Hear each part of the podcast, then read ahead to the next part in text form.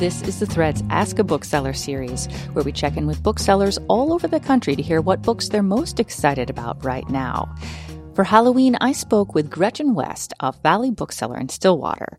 Gretchen recommends the novel Leave the World Behind by Rumaan Alam. So it's about this family of four. They're vacationing off the grid at a secluded rental on the East Coast, and there's a knock on the door, and two people that claim to be the homeowners turns out there's been a mysterious blackout. So the homeowners left New York City and they wanted to get back to what they consider their safe place, their home. So they ask if they can come in. There's no service or Wi Fi to get answers. They can't rely on their technology. But they just notice all these little things that are off. Um, there are cracks in the windows, strange animal behavior. You know that there's something apocalyptic going on, but it's not this violent or graphic apocalyptic story.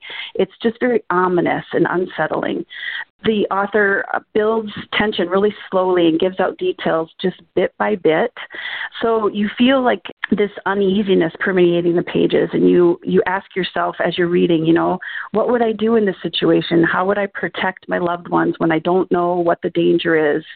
So it resonated with me because one of the things I've constantly been thinking to myself this year is what else could happen? What else could happen in 2020? And I found myself thinking the same thing while I was reading the book. The not knowing is what was so compelling to me. I just kept turning the pages.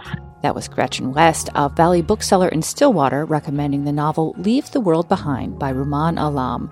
For more about this book and other great reads, go to mprnews.org slash thread.